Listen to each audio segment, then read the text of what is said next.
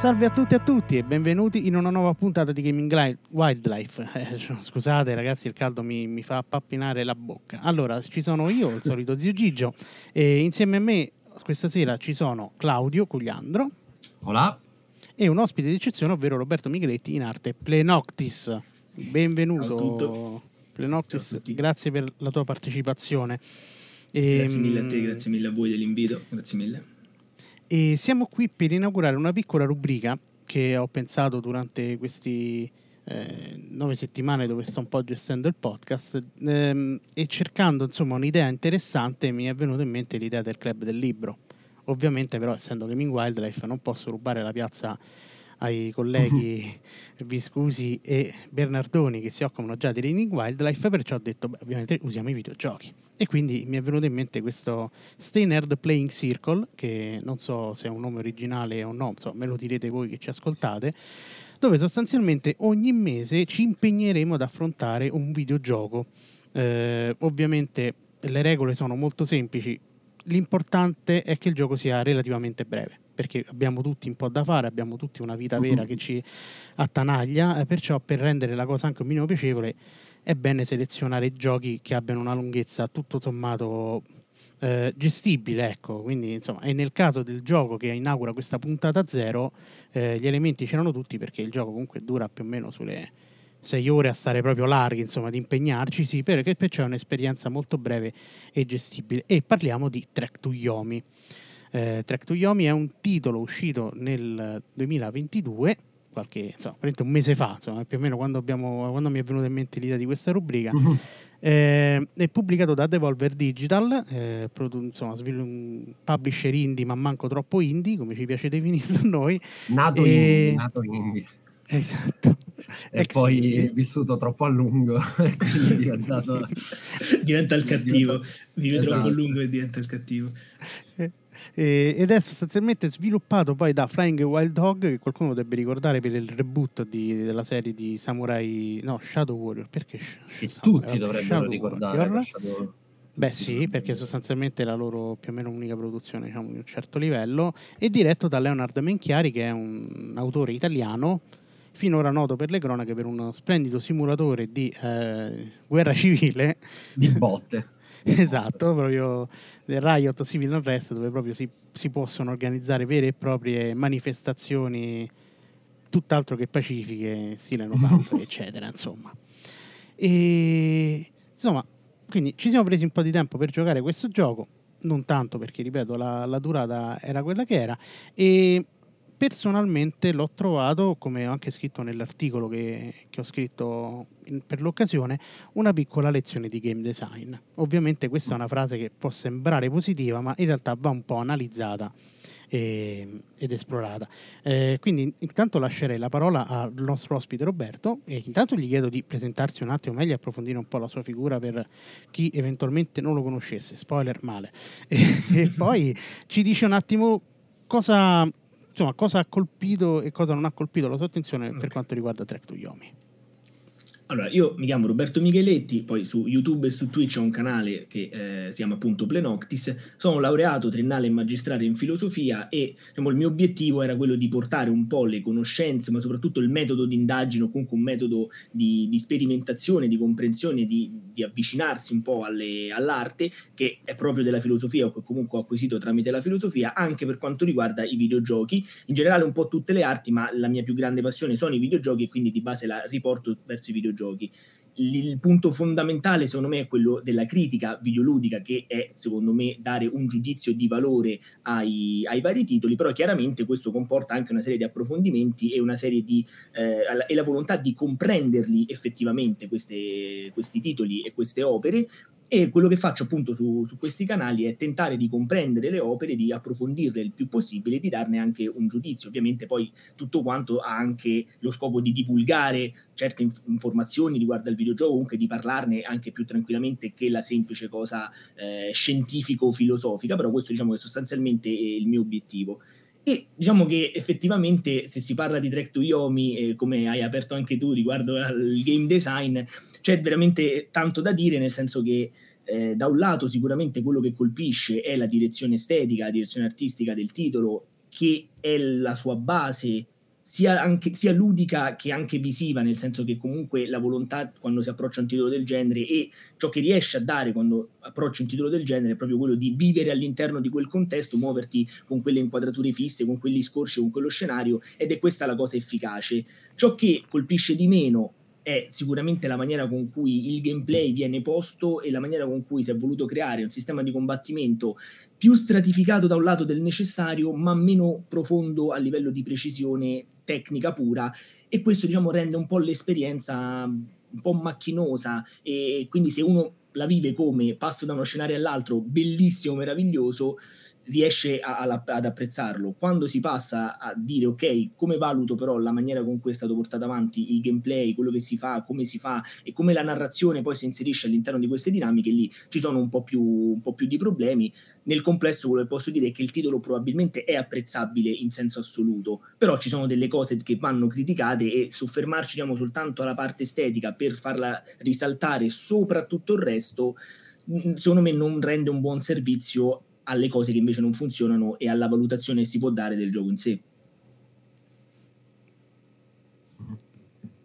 Sì, esattamente. E, ehm, infatti, poi mi è piaciuto che hai detto la parola magica, direzione artistica, perché noi qualche tempo fa, per ci segue, abbiamo fatto proprio un podcast dedicato alla direzione artistica e ci siamo un po', abbiamo un po' dibattuto sul, sul senso che gli si vuole dare, perché mh, da quello che ho capito tu l'hai utilizzato in termini comunque di eh, sostanzialmente lo stile visivo che adotta il gioco, quindi comunque la sua palette bianco e nero molto evocativa, eh, anche suggerita comunque dal, sostanzialmente dal cinema giapponese di Kurosawa, da, al quale Menchiari si ispira platalmente. E, ehm, e quindi appunto concentrare comunque tutta l'attenzione della direzione artistica sul, sull'aspetto sostanzialmente visivo, quindi appunto offrendo degli scorci molto cinematografici ehm, e, e, comunque intensi anche col progredire, insomma diciamo che andando avanti nel gioco non è che le cose peggiorano insomma a livello visivo. E invece eh, giustamente tu critichi il combat, il combat system che è un po' troppo complesso e io personalmente anche mentre lo giocavo trovato molt, l'ho trovato molto inutile, nel senso che eh, a pad alla mano mi sono sempre ritrovato a non usarlo sostanzialmente, ma usare esatto. sempre tutto un certo set di mosse molto limitato per sostanzialmente andare avanti. E soprattutto nelle difficoltà maggiori, perché laddove io mi aspettavo che mh, ci fosse insomma un, un, utilizzo maggiore del combat system eh, a livelli più alti di difficoltà, dove ovviamente magari viene richiesta più tecnica generalmente perché i nemici fanno più danni e quindi uno magari tende ad, usare manovre migliori, in realtà anche lì era sempre sostanzialmente un, una, quasi un button mashing, insomma, nel senso si premeva la parata finché si poteva e poi si provava ad attaccare e, quindi questo perdeva anche un po' il fascino del combattimento, che comunque si vede che è molto aderente alla, a, alla tradizione, tra virgolette, giapponese, insomma. Mm, e, ehm, comunque, durante questo podcast abbiamo stabilito che secondo noi la direzione artistica non può essere solo limitata al comparto visivo, ma c'è anche qualcosa di più, giusto Claudio? Sì, tecnicamente appunto il direttore artistico dovrebbe essere l'autore, tra virgolette, dell'intera opera e non ha molto senso delegare la componente visiva a una persona e nel mentre io mi occupo del gameplay perché c'è il probabile rischio che queste cose possano eh, fraintendersi tra di loro. E quindi eh, quando si parla di direzione artistica significa eh, usarla solo in un'ottica meramente estetica significa riconoscere una componente artistica solo a quella parte, come se il resto invece fosse più legato a eh, modi diversi di intendere quello che, che, si fa all'interno di un videogioco, quindi la scrittura, il gameplay, interazioni e tutte quelle robe là. Eh, posto che appunto è sbagliato scinderle, quindi proprio di base non bisognerebbe analizzarle a compartimenti eh, e, guardarle tutte insieme. Che è questo il motivo per il quale invece per me Trek to Yomi all'inizio non dava le sensazioni di cui avete parlato voi, perché ehm, mi sembrava troppo evidente il tentativo di imitare eh, davvero un modo alla Kurosawa anche di raccontare. E quindi il gameplay, che non è tecnico, che non è stratificato, che non è complesso, eccetera, in realtà diventava funzionale a quello che voleva essere il messaggio generale. Quindi, chiaramente, guardandolo solo a, a compartimenti, sicuramente il gameplay è criticabile in quanto per esempio è poco tecnico, troppo facile, però se si usa, se si guarda il gameplay nell'ottica di cosa vuole dire rispetto a tutte le altre componenti dell'opera, invece secondo me assumeva un suo senso. Poi andando avanti um, con i nuovi livelli eh, del gioco, che palesemente invece ti comunicano eh, la necessità di apprendere un nuovo pattern perché sono nuove tipologie di nemici, la necessità di apprendere nuove abilità perché eh, vengono implementate nel corso del tempo la nuova abilità, il nuovo movimento, l'arma a distanza che via via diventa sempre più potente. All'inizio si scoprono gli shuriken, mi pare, poi mm. l'arco, poi eh, un cannone portatile, cioè di volta in volta diventano cose sempre più eh, ludiche da questo punto di vista. Allora sembra evidente, dico sempre sembra perché insomma poi dipende da, dall'esperienza del singolo, però tende a dirti guarda che il cuore pulsante dell'esperienza è comunque la sua componente ludica, non la fluidità del racconto, non il sentirsi immersi in questa... Quindi lì, inizia... eh, anche lì io ho iniziato ad avere la... quello di cui avete parlato voi, cioè una sensazione di carenza ludica perché non mi concentravo più sulla questione della coerenza di quello che facevo rispetto al racconto, ma proprio lo guardavo da un punto di vista del bilanciamento, della complessità dei combattimenti e lì sì, sinceramente nemici con dei pattern eccessivamente troppo forti, cioè quelli che ti spezzano la stamina dopo due colpi e quindi tu il danno lo devi prendere per forza, quelli che invece ehm, penso a quelli che, che sparano dal, dalla distanza, dove mm. hai un micro frame di, di reagibilità e, e, poi il danno lo devi prendere comunque, quindi palesemente inseriti insomma per insomma, da quel punto di vista ovviamente inizi a guardare a queste cose proprio perché il racconto, insomma, si, si perde un pochettino. Ehm, poi, come tutti i giochi, secondo me è difficile cercare di interpretarlo in un modo eccessivamente lineare, perché già a partire dal fatto che hai, non so se voi avete provato i vari livelli di difficoltà, mm-hmm. però a seconda della scelta che si fa quando si avvia il gioco, comunque questa cosa è molto meno pesante. Cioè, comunque, se lo si gioca facile, tipo io ho degli amici che mi hanno detto no no io mi voglio godere l'ambientazione giapponese non me ne fotte niente di diventare bravo. Quindi hanno messo facile e sono andati dritti dritti senza avvertire troppo il peso della questione il gameplay non è particolarmente ricco eccetera perché non era affatto quello che stavano ricercando. Eh, quindi anche lì al solito con i videogiochi è un po' bisogna capire come si struttura il significato dell'opera a seconda delle scelte che fa la persona che, che inizia a giocare. Ecco. Io ammetto che ho iniziato a normale, poi anche per esigenze di, di, scrittura ho detto vabbè abbasso a facile perché mi sono reso conto che eh, il, il, danno che facevano i nemici ogni tanto era proprio era, mi sembrava un po' mh, mm, eccessivo ecco mm-hmm. così e, e, comunque pure lì ho visto che mi, non riuscivo comunque a trovare molte... Mh, mm, cioè non trovo troppo utile trovarmi, magari mh, usare altre tattiche, insomma, al massimo ogni tanto mi, mi, mi premunivo di cannone già carico, perché pure il, il cannone d'altro è molto infame perché c'è tutto il tempo di, di carica che eh, è bello lungo, insomma lì fanno tranquillamente in tempo a farti mattanza senza problemi, anche i nemici devi caricare prima, lo devi caricare prima. Esatto, sì, cioè da lavorare pure d'anticipo che ok, ci può stare, eh, perché insomma siamo sempre è fedele insomma all'ambientazione, tutto sommato, non mi aspettavo di fare insomma, di sparacchiare a tutti. Però quindi è stato un po' mi sono sentito non mi sono sentito troppo colpevole anche perché volevo anche vedere un po' la storia perché comunque anche sotto il profilo narrativo secondo me è abbastanza soddisfacente come gioco, nel senso offrendo tutti i vari spunti, anche poi eh, molto intelligentemente va proprio a colpire su quelle tematiche proprio base, proprio non tanto me... del cinema giapponese, un po' del Giappone in generale, se vogliamo. È, è che a me ha dato la sensazione di essere tante, forse troppe cose in uno. Cioè, mm parte che fa un po' Kurosawa, poi inizia a buttare giù il folklore, la mitologia, poi diventa un racconto di critica, l'ennesima cazzo di critica, tu hai fatto la scelta, quindi in realtà lo stronzo violento sei tu, potevi scegliere di... cioè ci sono tante cose, non è che una di queste è fatta male, è brutta, non c'entra, è che sono davvero troppe secondo me, cioè è, è tro- ci sono troppi toni e, tipi di racconto che si susseguono. A un certo punto, io quando ho iniziato a vedere gli zombie, ho detto: Ma che cazzo sta succedendo? Perché? E poi ulteriormente un altro salto ancora, poi si ritorna con una sorta di twist di viaggio mentale indietro nel tempo, insomma tutta una serie di robe. E non lo so, mi ha lasciato un pochettino cioè non sono riuscito a seguire un flusso legato a un racconto specifico, mi sembrava più esatto il tentativo di raccontare, un tentativo di raccontare un Giappone mitologico. Tra l'altro anche questo, ennesimo esempio come Ghost of Tsushima, non raccontato da giapponesi. E... Ehm, che, boh, non lo so, cioè, non, mi, ha, mi, ha, un po' stordito, ecco, non, non sono riuscito a... Forse mi avrebbe colpito di più se fosse stato... So che è breve il gioco, però comunque se fosse stato più più coeso su una sola di queste volontà, come dire, discorsive, piuttosto che mettere davvero un po' di tutto, dal cinema e le, e le tecniche registiche di Kurosawa fino al...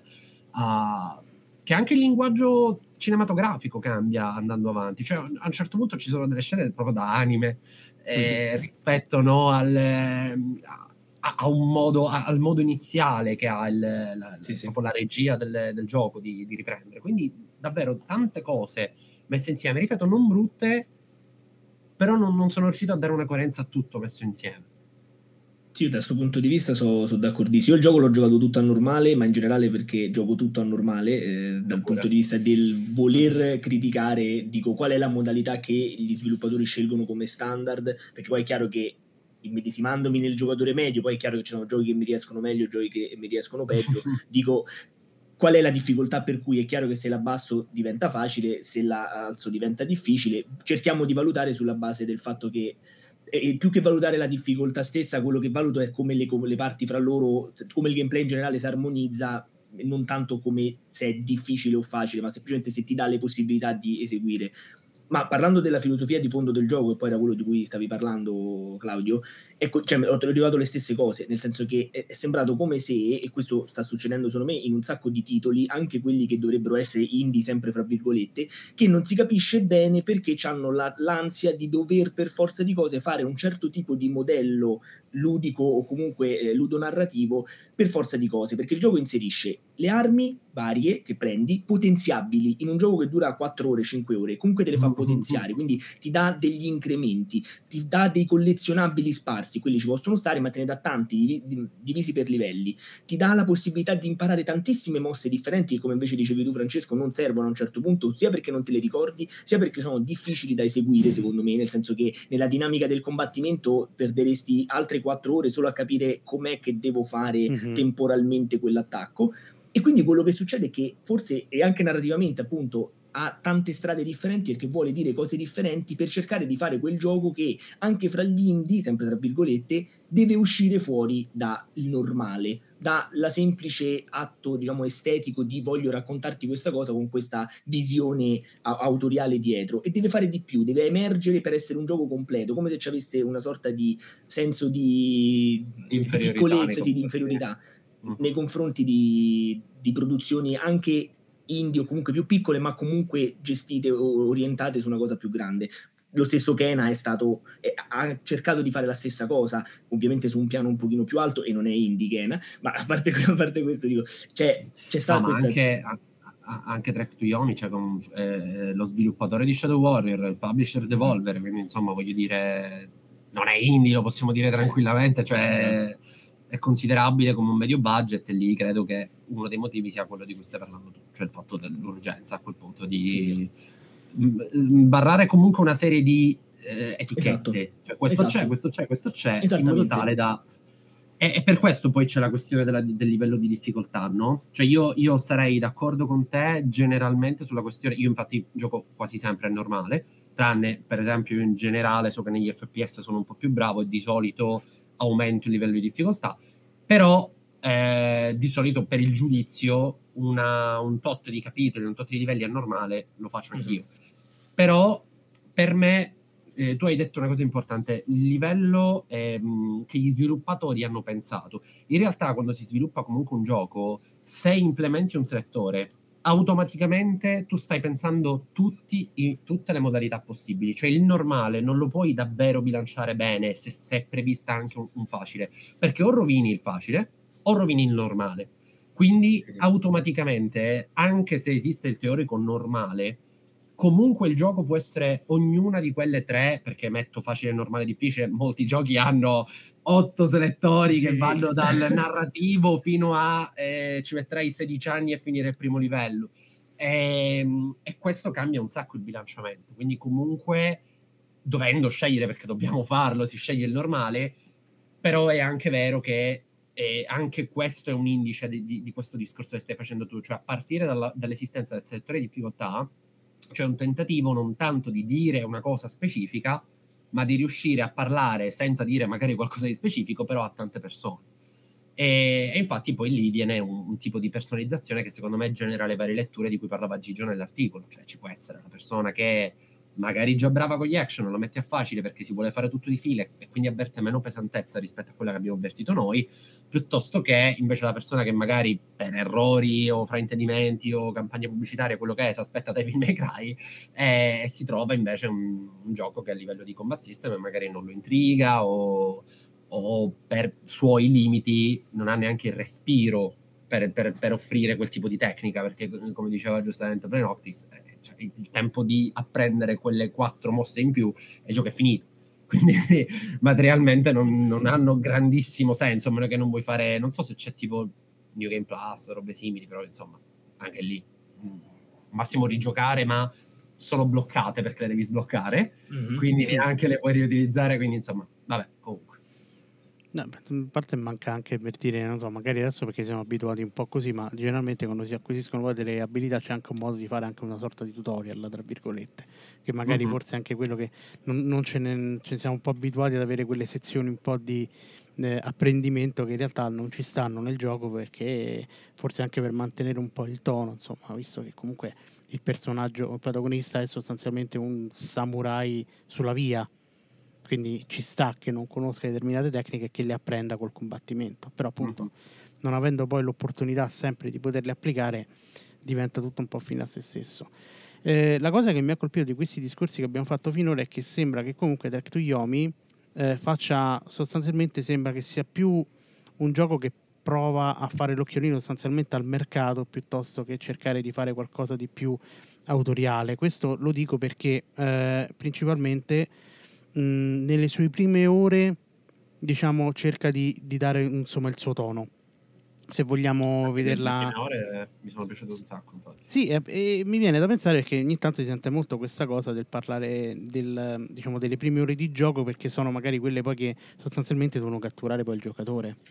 E quindi mm-hmm. mh, verrebbe da chiedersi perché poi le cose sono andate un po' a, a farsi Romero, benedire, insomma. Romero diceva di fare il primo livello del gioco per ultimo durante lo sviluppo, mm. perché in quel modo puoi mettere non solo tutta l'esperienza che hai sul gioco, ma anche creare una sorta di elemento base per permettere la lettura dell'intera esperienza a tutti.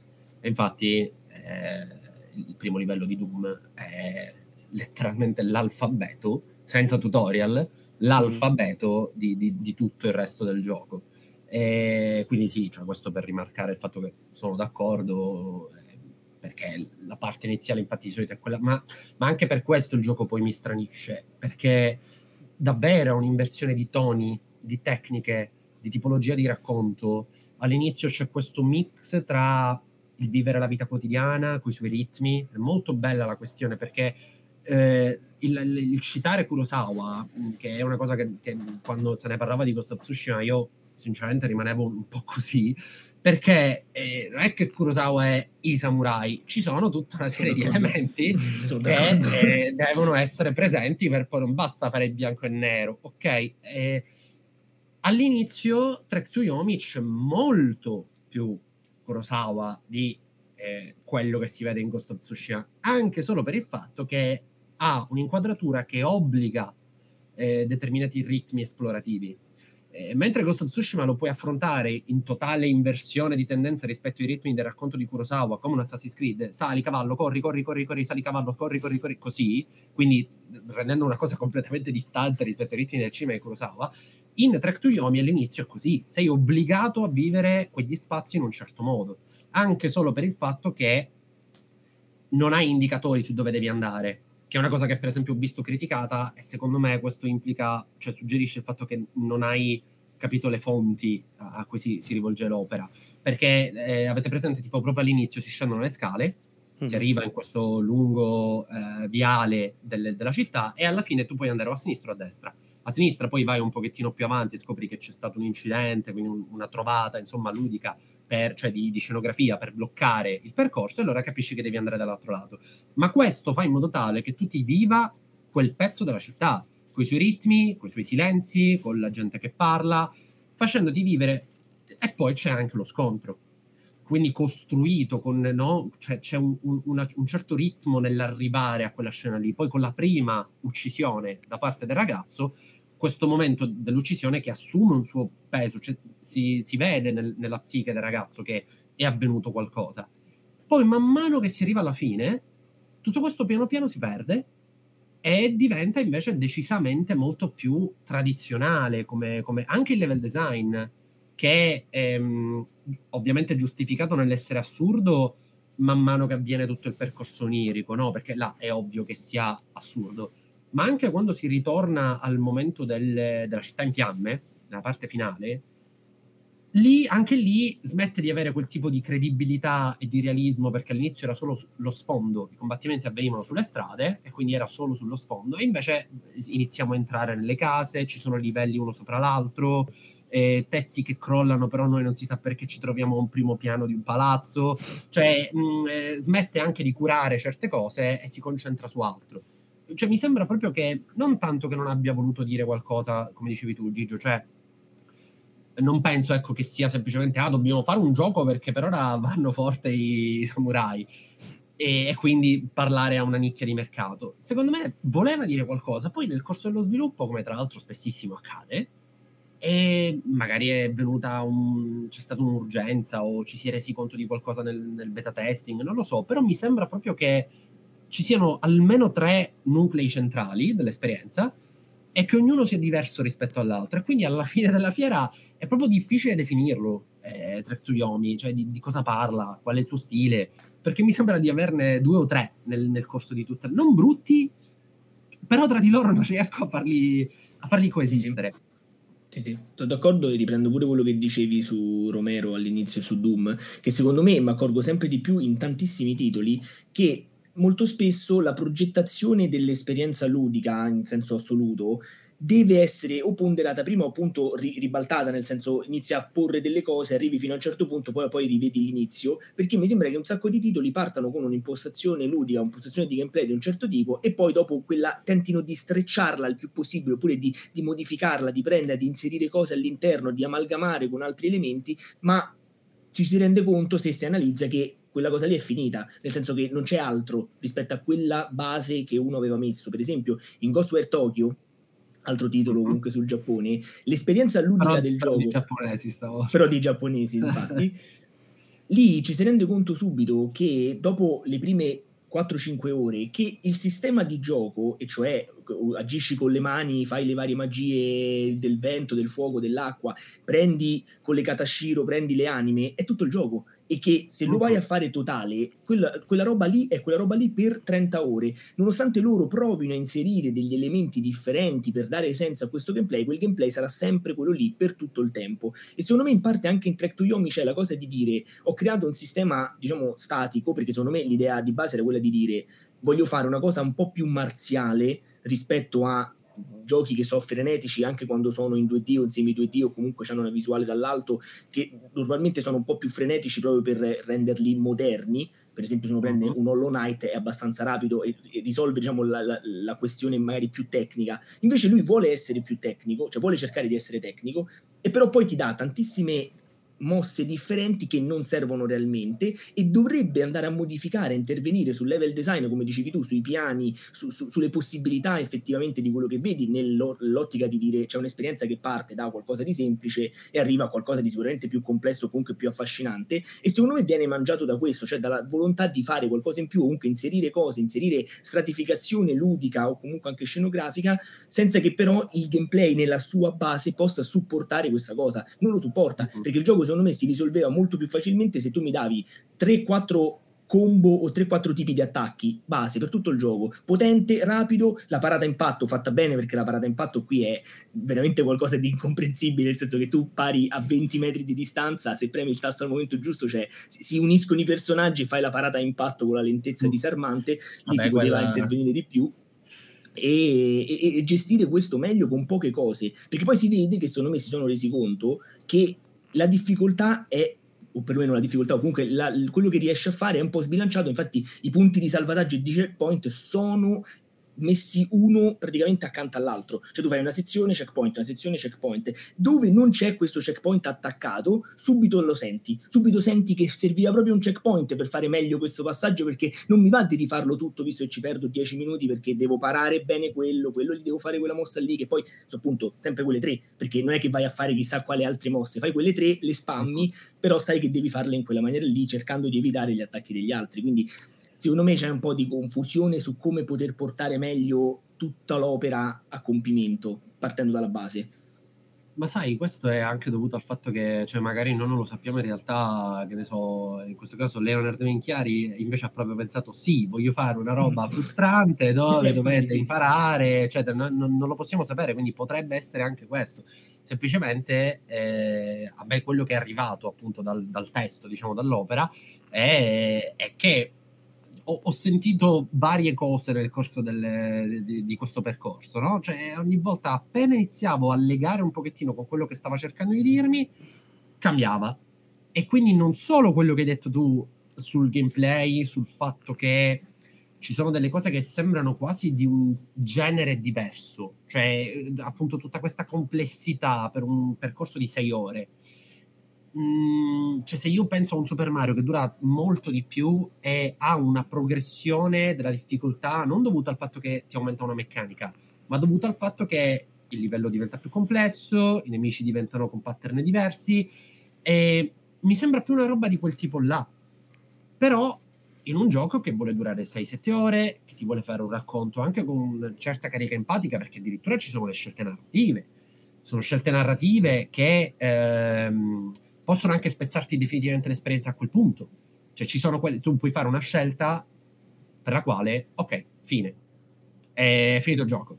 E quindi vuole dare anche un forte impatto alle scelte narrative del giocatore e quindi del, del, del coefficiente empatico ed emotivo che, che si prova nei confronti del gioco ehm, o dei personaggi, personaggi per i quali viene richiesto un trasporto, secondo me davvero troppo, anche questo è, è, troppo nella tradizione videoludica, pretendere che io abbia empatia nei confronti di un personaggio con il quale ho parlato 30 secondi, a me non me ne frega niente della ragazza, esatto.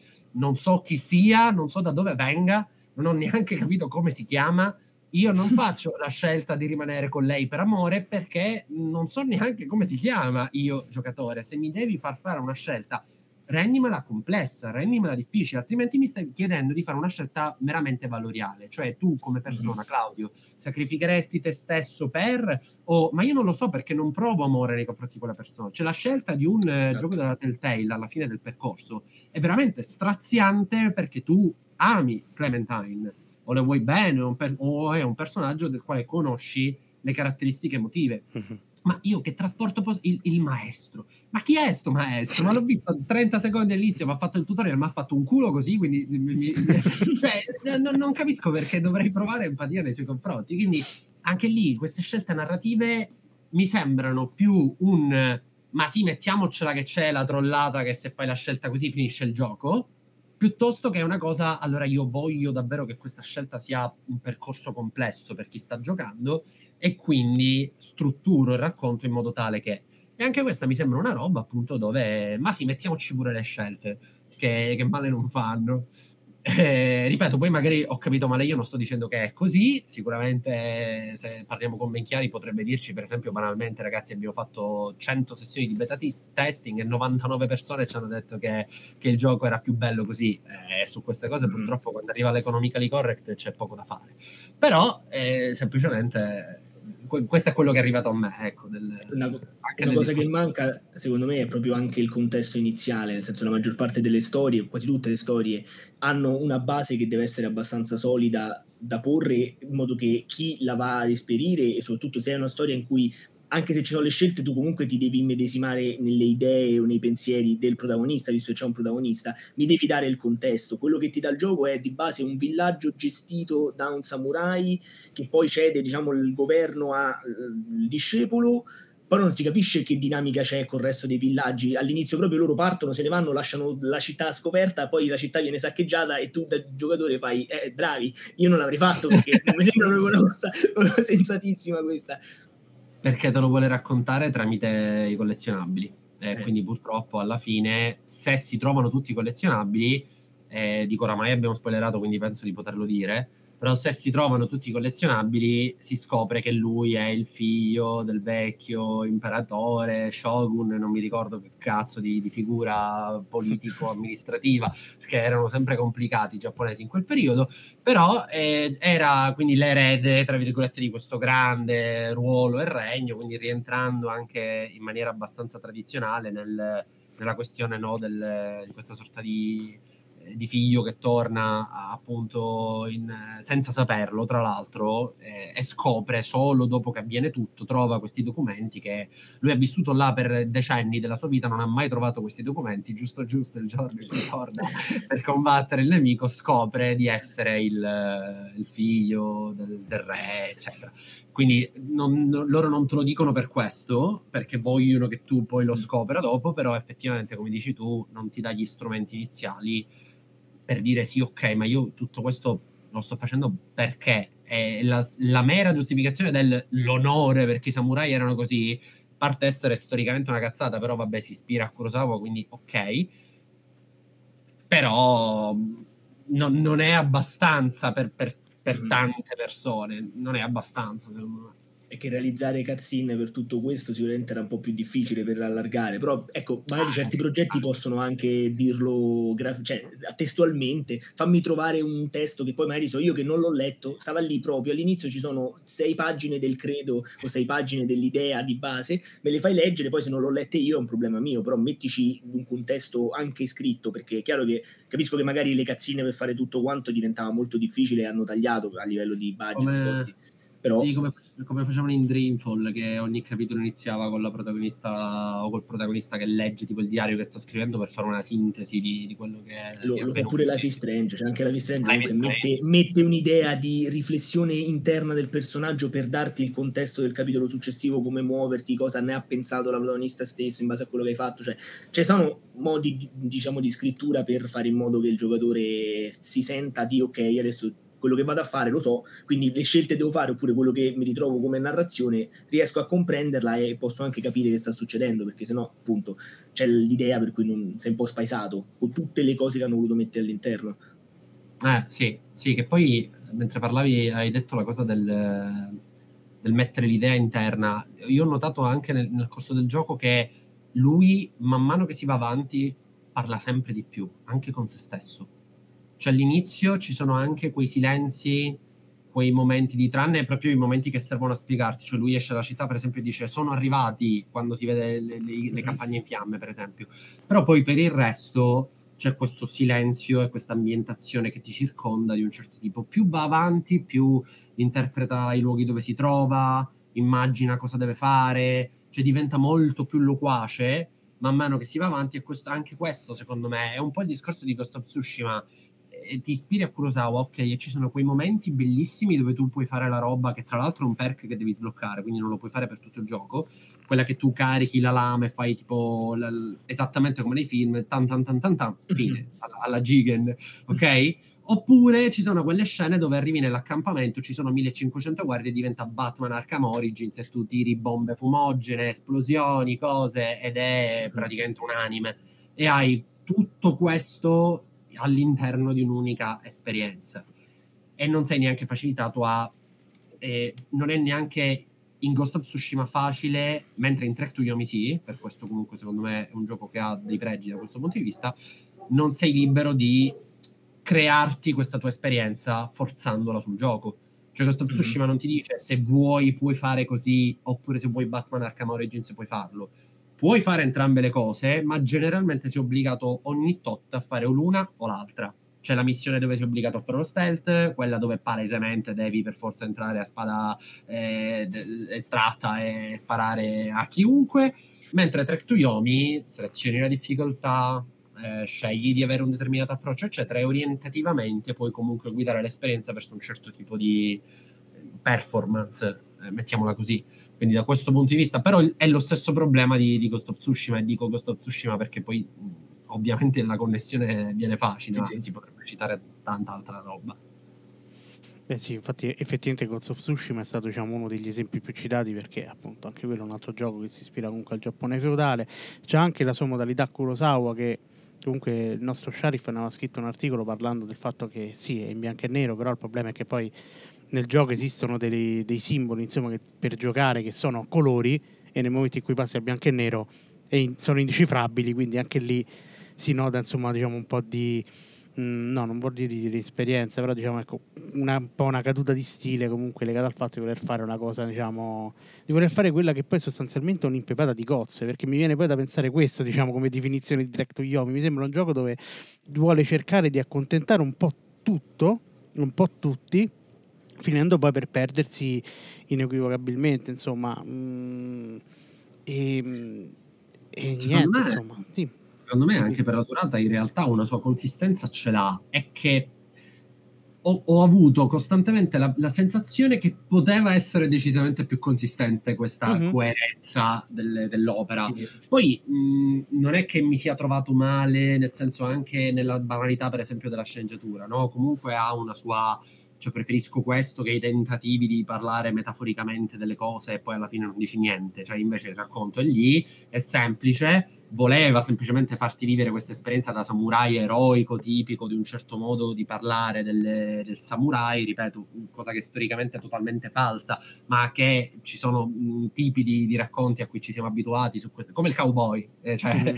no, non cambia il samurai e il cowboy del, diciamo, giapponese, e... Mh, e quindi secondo me ci sta, perché proprio perché non ha la velleità di fare chissà che complessa eh, riflessione o altro, ha i suoi problemi, ha avuto secondo me anche i suoi limiti non solo di budget ma proprio di necessità produttive e di sviluppo che hanno portato a fare determinate cose, però complessivamente comunque secondo me è un gioco che insomma se hai il Game Pass vale assolutamente la pena giocare, anche solo perché e, ehm, è curioso vedere questa evoluzione, cioè partire da una cosa molto kurosawiana per poi arrivare ad altro. Eh, la parte del folklore secondo me è fatta abbastanza bene, perché metaforicamente tutto il viaggio che si fa in questa sorta di inferi, volendo fare un, un parallelo con le nostre mitologie, sì, sì. Eh, non è fatto male, anche la questione della fuga, eh, quindi di questi mostri che ti seguono, che viene raccontata anche dei collezionabili, insomma ha dei suoi pregi, secondo me, decisamente eh, percepibili, eh, però sì, ha queste sue... Tu hai scritto nella recensione... Eh, ed è vero perché l'ho letto anch'io, addirittura le, i paralleli con, con Inside. Mm-hmm. Beh, quello perché comunque molta, insomma, diciamo che mh, ho letto comunque questi paragoni che io non ho compreso assolutamente, anche perché non c'è, nel senso, anche diciamo a livello narrativo non sono poi paragonabili, nel senso, forse, Inside, cioè, tu giustamente dici no, che il protagonista prende e parla in Track to Yomi, mentre invece Inside e Limbo comunque sono giochi silenziosi che ti giochi proprio in silenzio e, eh, ma perché lì c'è l'esatto la storia. Mm-hmm. Sì, lì, lì, c'è l'esatto opposto, cioè lì c'è il tentativo di non descrivere l'avatar perché ti devi sovrapporre nelle scelte. Cioè le tue scelte creano le reazioni che l'avatar ha all'ambiente di gioco. Il fatto di non avere una scelta in realtà è lo strumento che ti dà più scelte possibili, perché non puoi contraddire te stesso, perché quando ti spuntano tre opzioni, metti che non c'è quella che vorresti veramente tu. Già senti un distacco. Se invece il personaggio è muto spesso è muto non alla Zelda o alla Master Chief, cioè forzato un po', ma è muto perché non ha interazioni umane disponibili. E, e tu materialmente fai le uniche cose che, sono, che è possibile fare. Quindi la, la tua sovrapposizione emotiva nei confronti dell'avatar è totale. Qui mi trovo ad essere un ragazzo con questo senso dell'onore che non appartiene minimamente al nostro periodo storico e che, ripeto, non apparteneva neanche a loro. È tutta costruzione, diciamo, retorica propagandistica successiva, quella del samurai che si sacrifica per il bene, eccetera, perché erano sostanzialmente la mafia del Giappone. I samurai andavano a prendere il grano ai contadini e lo dovevano portare al, al capo del, della zona. E, e quindi cioè, non c'è nulla di più diverso non c'è veramente nulla di, di, di, di diverso che Inside e Track to Yomi. Quindi è veramente un parallelo che vorrei davvero essere accompagnato nella scoperta di questa sua posizione perché per me è completamente assente. Io spero che me lo diciate pure voi se magari riuscite a trovarci qualche punto, qualche connessione, perché ripeto, io sono rimasto abbastanza perplesso e ho detto, vabbè, non indago oltre. Io non ho giocato né Limbo né Inside in realtà, quindi non saprei, non saprei come, cioè ho visto qualche cosina, ma non saprei proprio dove andarle a cercare queste, questi collegamenti. Sai che secondo me a te Limbo non piacerebbe? Inside sì, Limbo... Mm. Limbo, Limbo ho fatto un pochettino, però un po' di tempo fa, quindi dovrei riprendere per giocarlo bene. Sto uscendo dal pass, quindi dovresti forse approfittarne pure adesso. Ah, eh, mi sa che però mi sa che ce l'ho su altre sì. piattaforme, sì, da qualche ah, parte. Che l'hanno tirato in testa. Eh sì, Limbo forse ce l'ho pure su PlayStation, c'è stato su PlayStation, sì, ce lo dovrei avere su PlayStation. Sì, sì, sì. Allora, il discorso sui giochi, su, sulle modalità di gioco a scelta non a scelta, questo è sempre un, eh, secondo me, una grande discriminante, nel senso che fare un gioco con delle scelte ti crea a te creatore veramente una difficoltà e del, dei problemi incrementali fino a 10, 20, 30 volte di più. Perché nel momento in cui tu metti una scelta, in quel modo non stai più dirigendo totalmente tu la, la situazione e dai la possibilità al giocatore di scegliere, ma poi lì devi fare delle scelte coerenti, devi fare in modo che tutti i percorsi siano equivalenti dal punto di vista del valore, perché è chiaro che se io scelgo una cosa e poi quella si rivela scritta male perché l'unico percorso bello era l'unico percorso che il gioco ti forza, lì io sento che tu mi stai forzando, che io non, non posso scegliere, quanto posso scegliere io davvero e soprattutto come mai scritto la parte di storia che mi riguarda? Allora non l'hai scritta per me, l'hai scritta per un certo tipo di giocatore che invece avrebbe scelto solo l'altra cosa e mi dai le informazioni necessarie per fare la scelta in autonomia. È un problema, per esempio, di un sacco di titoli a risposte multiple in cui ti dicono soddisfatto e poi quello che va a dire è tutta una serie di cose, mm. c'hai l'opzione soddisfatto e poi quello allora, che mi è venuto in mente subito David Cage e tutta la roba eh, sua, tutto eh, Detroit, vabbè. dove io Bravo. ho sentito proprio la, il fatto di sentirmi le mani spesso legate perché lui mi voleva portare da una parte e io non ci volevo andare. L'esempio Non che ci faccio voleva sempre, infatti, è proprio su Detroit. C'è stato un momento di Detroit in cui c'è Cara con la bambina che arrivano in un punto che è pericoloso. La bambina internamente fa: Ho paura, andiamo via. Tu fai: eh, È un gioco a scelte, posso fare tutto. Prendi, vuoi uscire, la porta non si apre. La porta non si, non si- e non c'è nemmeno la spiegazione interna, nel senso che arriva quello che l'ha sbarrata e ti dice non puoi uscire. ah, ah, ah. No, quello che succede è semplicemente che non c'è l'interazione. Litica, litica del gioco perché come succede anche in Beyond in un altro punto, se tu al giocatore gli fai avere un'idea su un'azione e poi Stavo quella lì gliela tronchi, anche lui eh, perché non gli piace questa cosa di Detroit e nemmeno dei giochi di, di Cage, se tu gli dai un'idea al giocatore, cioè quella di fare un'azione, e poi gli dici no, non la puoi fare, in un gioco a scelte, quello che ti viene da dire è dire ok, allora tieni il controller, lo appoggi e fai adesso gioca tu, fammi vedere insomma come vuoi è che perché anche sennò- lì è che anche lì torna secondo me vale anche per Trek to Yomi questa cosa Eh, cioè secondo me chi sta progettando il gioco l'unica cosa che può fare è cercare fino a quale limite vuole spingersi nel giocare tra le quattro categorie che oramai sono roba vecchia però comunque le quattro categorie fondamentali di, di Kaiwa dei, dei- dei giochi e, e dire ok ti do una possibilità di eh, una delle categorie no, è la, la, la mimicry, quindi no, questo atteggiamento di volersi mascherare nel senso di interpretare un personaggio, di essere un attore sul palcoscenico, però dato che non è Dungeons and Dragons, che ha comunque i suoi limiti, Sì. puoi farlo entro un certo limite. E quindi comunque sapendo che esiste un limite, dire comunque è una cosa che ti offro perché so che tu stai cercando questa sensazione. Quindi su eh, 100 interazioni che ti permetto di fare nel gioco, te ne metto 70 che hanno una loro... Cioè io te, ecco, te ne metto 100 in modo tale che tu su, 50, su, di queste, su queste 100, 50, 60, 70, 80, a seconda della qualità del gioco a seconda del tuo... ehm, cioè del contratto che sigliamo e del fatto quindi che tu mi vieni incontro, perché il gioco deve per sempre avere cioè, se, se, vuoi giocare devi rispettare le regole mm-hmm. sì, sì. e quindi devi accettare insomma un po' il contratto di, di, questo gioco e queste regole e quindi comunque alla fine che secondo me sia David Cage sia Vanaman quando scriveva i primi episodi di The Walking Dead o in Firewatch per esempio ehm, il, lo scrittore di Life is Strange che non mi viene in mente per citare diciamo i, i, i casi più famosi di questo genere di giochi e anche nelle scelte di Trek to Yomi, secondo me c'è semplicemente la presa di coscienza che i limiti esistono, però comunque il desiderio di garantire anche questa sensazione qua. Però torniamo al punto che dicevamo prima, cioè, ma tu fino ad ora mi hai costruito un'esperienza che tra queste quattro categorie si basa molto sull'agon, sulla competizione. C'è il nemico, lo devo abbattere, mi dai delle caratteristiche, delle abilità, mi, può, mi posso fare delle mie... Ehm, cioè si basa quasi tutto su quello e all'improvviso invece mi metti anche questo elemento in più. È, è, è, difficile che funzioni al 100%, che è il motivo per cui invece magari una Telltale o un David Cage, con, tutto, con tutti i limiti che soprattutto l'ultimo presenta nei suoi giochi, e scelgono quella strada. Cioè non ti dicono sì, ok, ti metto quello, ma in più eccoti 50 ore di sparatorie. No, ti voglio garantire questo tipo di sensazione, quindi ti costruisco un'esperienza intorno a questo, che secondo me è uno dei motivi per il quale io con quasi tutte le persone con cui parlo che mi dicono no, a me sono piaciuti un sacco i giochi di calcio, gli dico ma non... Sì, sì, hai ragione su tutto, mi dicono, però comunque è uno dei pochi che io so che inizio a giocare, finisco e per tutta l'esperienza ho avuto questa sensazione di impersonarmi, mascherarmi, poi a volte non potevo fare quello che volevo, però l'ho avuta questa sensazione.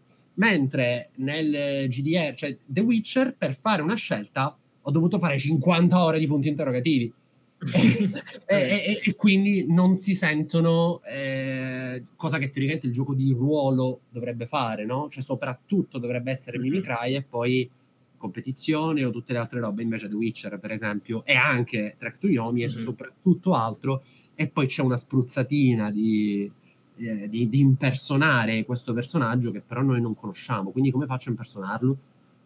Cioè è, è questo il punto.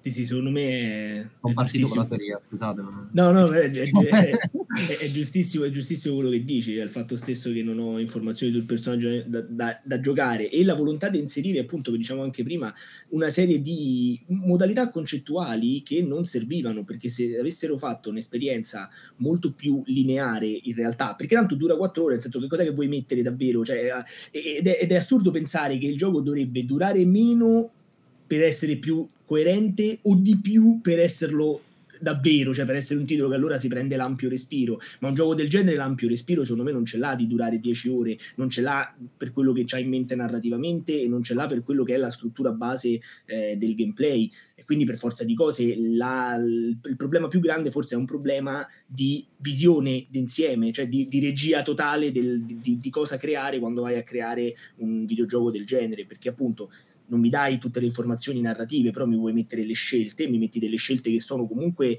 appunto come dicevi anche tu, valoriali, nel senso che mi dai veramente solo delle cose del tipo scegli amore, onore eh, o altro, e, eh, non mi dai però la relazione diretta con le cose. Io addirittura ho trovato che in certi momenti è anche fin troppo verboso in certi dialoghi rispetto a quello che è necessario per poi poter prendere quelle scelte o perlomeno per quello che per come l'hai impostato, che forse è anche quello che dicevi proprio tu, cioè all'inizio è in un modo e dopo diventa un'altra cosa, anche narrativamente, troppo verboso. A un certo punto fanno degli scambi che non è che sono scritti male, cioè sono scritti anche bene, scambi di vedute, scambi di idee sulla questione che, di cui stanno trattando fra personaggi che hanno anche lo, la loro forza espressiva, però è troppo, perché non, non, ce l'ho il personaggio davvero nella mia testa, cioè non riesco a essere davvero il personaggio, quindi lo, lo subisco, cioè un po' come se passivamente prendessi parole su parole di ok, come mi oriento, cosa, cosa vi devo rispondere, e poi poi sceglie amore o onore, non c'è neanche qualche riflessione in più. Sì, sì, è proprio si parte con la, con, le, con la, semplicità e si arriva a volte proprio a un overload informativo nelle parti finali, cioè c'hai proprio il boss che ti spiega i perché, quello che era il suo obiettivo, c'hai i collezionabili che ti raccontano il perché di tutto questo è avvenuto perché tu sei il figlio del... Cioè, si parte veramente da Kurosawa e si arriva all'anime, si arriva al, al monologo sì, sì. kojimiano che ti spiega l'esistenza dell'universo, esatto. perché eh, anche lì, ripeto, magari è una volontà, eh? cioè potrebbe anche essere vista come una cosa curiosa di avere tutte le caratteristiche, gli stilemi del racconto della tradizione pop e non pop giapponese, cioè partire con la semplicità, la linearità e poi arrivare al potenzialmente potrebbe anche essere vista così, come un tentativo davvero di dire vi racconto il Giappone usando tutte le tecniche che generalmente associamo ai prodotti che siano di massa o che siano quelli più... Un po' di hubris per farlo in 4 ore, 5 ore, tutto questo. Per carità, per carità, però, però, però, come tentativo quantomeno è anche secondo me apprezzabile sì, sì. da questo punto di vista. Se dico, ripeto, c'è, c'è, c'è stato, mm-hmm. c'è questo, questo, desiderio. Anche per questo dico che secondo me comunque è interessante, come, soprattutto se si è particolarmente appassionati di, di produzione giapponese in generale, è, è interessante notare mm-hmm. tutte queste piccole... Eh, anche perché secondo me c'è pure il momento della maschera eh, de, del teatro, cioè quello centrale, quando ci sono infatti, è il, è il momento in cui, cioè da boss fight a boss fight, perché il gioco non ha le boss fight, tranne due sostanzialmente, due e mezzo, mettiamolo così, perché due sono i veri mostri, più mm. eh, il, il, guerriero intermedio, quello diciamo che lo affronti due volte, una nella mm. realtà e l'altra nel, nel, nella morte, sì, sì. diciamo. E, ehm, quel pezzo lì, secondo me, è un po' più teat- molto più teatrale, molto più legato proprio a un percorso, a un incedere del racconto anche basato su una struttura in atti, molto mm-hmm. verboso nell'esposizione. Potrebbe essere una lettura potenziale di come il gioco viene, viene raccontato. Sì, ecco. Perché comunque è una divisione in capitoli che comunque si dà. Molto, cioè, se la dà la divisione in capitoli, quindi sceglie comunque come scandire lui il racconto, quindi sì, sì. sicuramente c'è, c'è, anche questo. Che poi su questo tipo di interpretazioni uno non sa mai, soprattutto nei giochi che o hanno un, un, overflow di informazioni appunto per cui li devi sistemare, o in quelli che non ce l'hanno e quindi le devi un po' trovare simbolicamente, non sai mai se sei te che ti stai inventando la spiegazione, che poi chiaramente l'autore ti dice sì, bellissima, me la prendo, è mia, è così proprio come hai detto perché vai, la spiegazione è bella, oppure c'è sta davvero, cioè deve, uno deve pure capire, c'è davvero questa, questa possibile interpretazione, c'è un'interpretazione che comunque è realistica rispetto a quello che c'è, oppure la sto un po' inventando perché magari intravedo delle cose che devo sistemare e che il gioco non riesce ah. a sistemare bene? Ma io da questo punto di vista ricordo una volta ho intervistato l'autore di Stillness of the Wind, che è un gioco indie che tra l'altro consiglio a tutti. Eh, indie vero o indie? No, no, indie vero. Eh, ero in un momento della, del, della, mia vita in cui ero, avevo proprio il, la, il, cervello costantemente concentrato sulla questione cambiamento climatico, eh, tutte quelle robe, riscaldamento globale, eccetera eh, e non ho potuto fare a meno di leggere il gioco che a un certo punto praticamente c'è questa vecchietta che vive in, una, in campagna da sola nella sua quotidianità di mungere le caprette ogni tanto le arriva la posta e lei scopre le novità che arrivano in città e piano piano questo ecosistema inizia a subire dei grossi cambiamenti dovuti mm-hmm. a tempeste di sabbia e non sono riuscito a non leggere la cosa da quel punto di vista là. Ho parlato con lui e lui mi ha detto no, in realtà era una cosa che quando ho iniziato a pensare al gioco non, non, non, non, non volevo inserirci. Eh, e lui mi ha detto però guarda i limiti che ho avuto rispetto a quello che volevo dire sono talmente tanti che non è neanche quello che volevo dire io. Quindi effettivamente è una cosa a sé il, il gioco mm. per come è venuto fuori. Quindi potrebbe anche essere che se prendiamo 100 persone cioè, no, non posso pretendere che il gioco dica effettivamente quello che volevo dire, perché se in 90 mi dite una cosa su 100, forse mm-hmm. significa che in realtà dice quella roba lì e sono io che l'ho detta male. E quindi al solito potrebbe essere una lettura possibile, certo. Se poi ti dicono no, in realtà non volevo farlo, rimane una cosa che ci hai visto tu.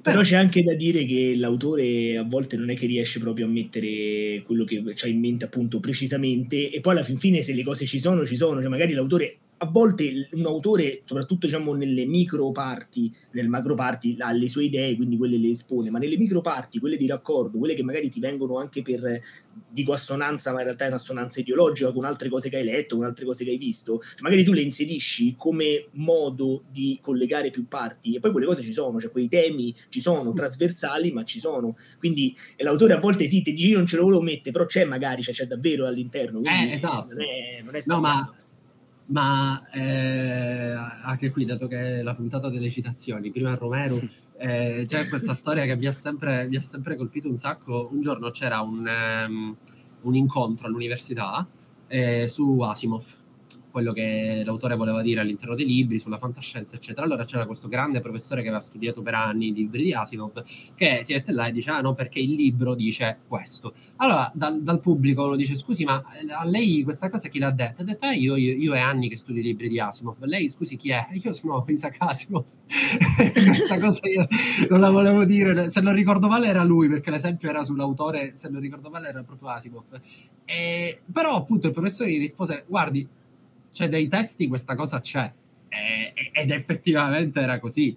Eh, quindi poi eh, insomma l'autore può pretendere di, come diceva Calvino anche all'inizio dei suoi libri, io non, non, pretendo di sapere cosa c'è scritto perché cosa c'è scritto lo dovete dire soprattutto voi. Mm-hmm. il milione Mar- Marco Polo diceva a Kublai Khan eh, i racconti li, li, sostanzialmente li gestisce l'orecchio davvero, non la bocca, no? non chi li fa, ma, ma chi li riceve. Uh-huh. E, e, quindi sì, è probabile anche che poi se noi decidiamo di voler leggere Trek to Yomi così, lo abbiamo deciso, fine. Quindi sì, basta. Hai letto questo, però magari del... piace pure all'autore che dice bravi, eh, che tutti alcuni l'hanno criticato, però ci siete voi, adesso vi prendo come un riferimento per salvare il gioco. Che poi alla fine, secondo me, è, è tornando al discorso di un po' di, di minuti fa, è un gioco che secondo me è, è salvabile, nel senso che al, alla fine è, per me è un gioco che non dico consigliare perché poi per come sono fatto io io consiglio pure i giochi a cui do insufficienza e do insufficienza a un sacco di giochi però per come sono fatto io li consiglio cioè per me non c'è la cosa non, io ti, ti, dico non giocare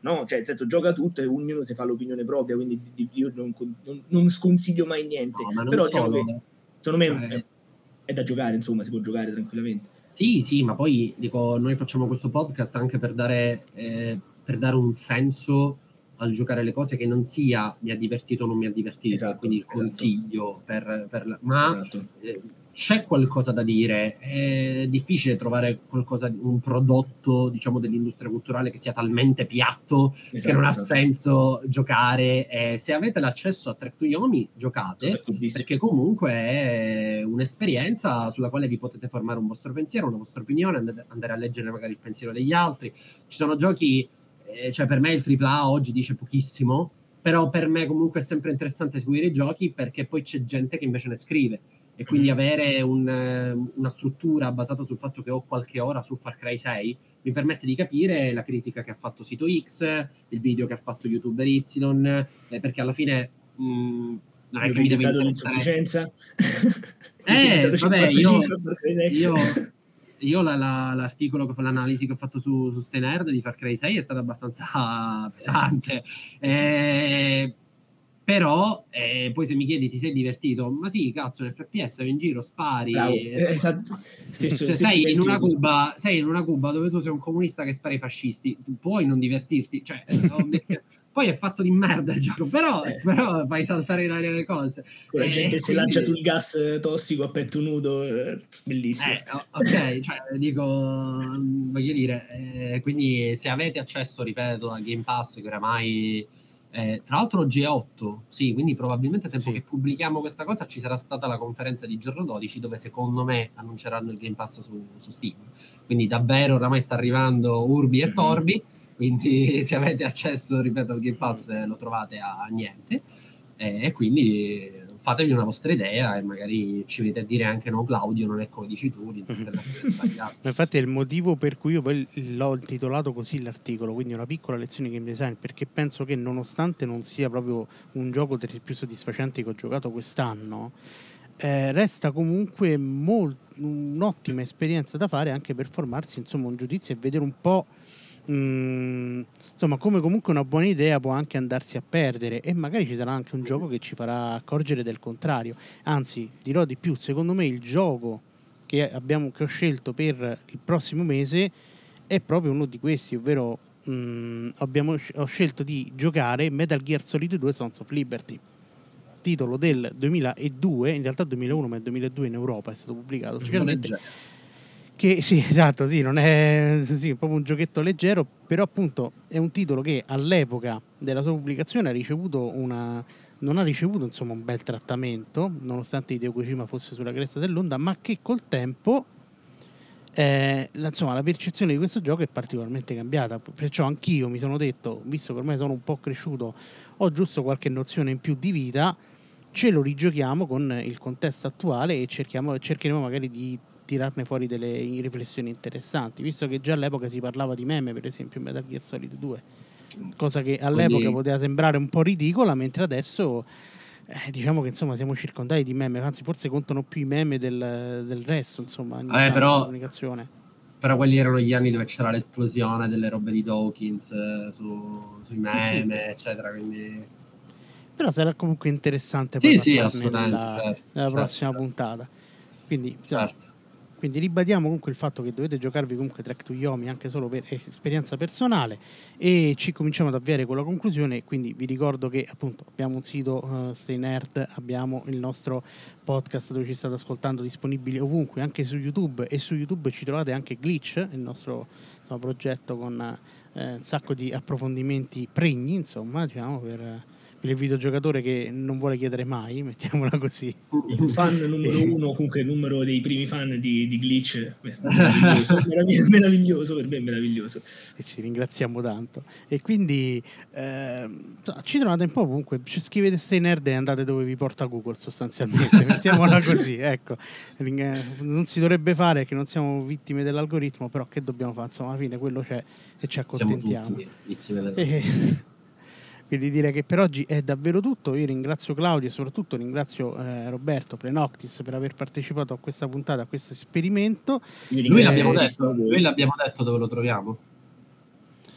No, è vero, è vero, c'è ragione. Su, su, Instagram come Plenoctis, su eh, YouTube come Plenoctis e su Twitch come Plenoctis. È un nome che non esiste, sempre l'algoritmo di Google non esisteva, quindi se tu cerchi Plenoctis trovi solo Plenoctis e quindi sta lì. Eh, come questa è una, bella, è una, bella, furbata però. È una bella furbata, esatto. È tanta esatto. roba, eh. Noi, abbiamo, noi, noi, furbamente l'abbiamo chiamato Glitch il progetto, quindi ogni volta che lo cerchi ti spunta come fare la run di Elden Ring. E per questo se per questo ho visto che abbiamo anche un canale che si chiama Gaming Wildlife su YouTube che insomma fa, fa anche dei contenuti abbastanza interessanti che però un po' ci ruba visibilità a noi come eh, podcast. Beh, Ma infatti beh, conto più su, Spotify, su chi ci ascolta tramite Spotify perché insomma, lo compreremo, lo compreremo con i soldi che ci dà Microsoft per la pubblicità, compreremo Gaming Wildlife e, e lo facciamo chiudere. Perfetto, adoro. Perfetto. A me al massimo si trova Noctis di Final Fantasy XV, però va, va, va, un po'... Considerando Final Fantasy XV, ma vabbè,